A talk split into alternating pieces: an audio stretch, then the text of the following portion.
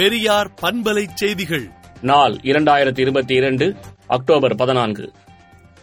திடீர் சாமியார்கள் மந்திரவாதிகள் போன்ற நவீன நானூற்று இருபது பேர் வழிகள் உருவாகாமல் தடுக்க மூட நம்பிக்கை ஒழிப்பு சட்டத்தை நிறைவேற்றுவது அவசரம் அவசியமாகும் என்று திராவிடர் கழக தலைவர் ஆசிரியர் கி. வீரமணி அறிக்கை விடுத்துள்ளார். ஒருதலை காதல் கொலைகளை தடுக்க கடுமையான சட்டம் இயற்ற வேண்டும் என டாக்டர் ராமதாஸ் வலியுறுத்தியுள்ளார். வறுமை நிலையில் உள்ள பத்து கலைமாமணி விருதாளர்களுக்கு தலா ரூபாய் ஒரு லட்சம் நிதியை முதலமைச்சர் மு ஸ்டாலின் வழங்கினார். சென்னை கேளம்பாக்கத்தில் புதிய ரயில் நிலையம் அமைக்க சென்னை போக்குவரத்து கழகம் முடிவு செய்துள்ளது. கடலூர் விழுப்புரம் சேலம் மாவட்டத்தில் புதிய பாலங்களை முதலமைச்சர் மு ஸ்டாலின் காணொலி வாயிலாக திறந்து வைத்தார். பழங்குடியினர் ஜாதி சான்றிதழ் வழங்குவதில் உள்ள சிக்கல்களை ஆய்வு செய்ய ஆணையம் அமைக்க வேண்டும் என்று திருமாவளவன் தெரிவித்துள்ளார். தீபாவளி பண்டிகையை முன்னிட்டு தமிழக அரசு ஊழியர்களுக்கு பத்து சதவீத போனஸ் அறிவிக்கப்பட்டுள்ளது. நாட்டில் பணவீக்கம் மற்றும் வேலையில்லா திண்டாட்டம் அதிகமாக உள்ளது ஏன் என காங்கிரஸ் எம்பி ராகுல் காந்தி கேள்வி எழுப்பியுள்ளார்.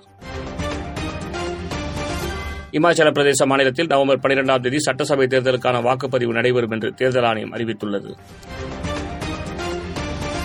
Three G five G four G smart phone தயாரிப்பதை நிறுவனங்கள் நிறுத்த வேண்டும் என வெளியான தகவலுக்கு மத்திய அரசு மறுப்பு தெரிவித்துள்ளது. நீட் தேர்வை கட்டாயமாக்கிய சட்ட திருத்தத்துக்கு எதிரான தமிழ்நாடு அரசின் ரிட் மனுவை உச்சநீதிமன்றம் பனிரண்டு வாரங்களுக்கு ஒத்திவைத்துள்ளது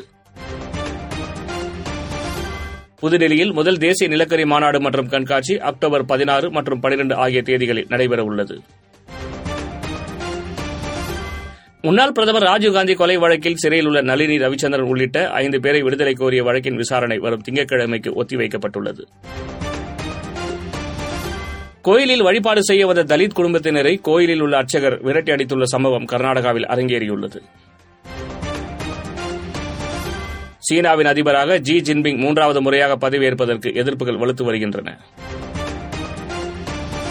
தென்கொரிய எல்லை அருகே வடகொரியாவின் போர் விமானங்கள் பறந்து சென்றதாக ராணுவம் தெரிவித்துள்ளது. எலான் மஸ்கிடம் அமெரிக்க அதிகாரிகள் விசாரணை நடத்தி வருவதாக டுவிட்டர் நிறுவனம் தெரிவித்துள்ளது. ஆஸ்திரேலியாவின் அதிக மக்கள் தொகை கொண்ட மாநிலமான விக்டோரியாவில் கடும் வெள்ளப்பெருக்கு ஏற்பட்டுள்ளது. விடுதலை நாளேட்டை விடுதலை டாட் இன் இணையதளத்தில் படியுங்கள்.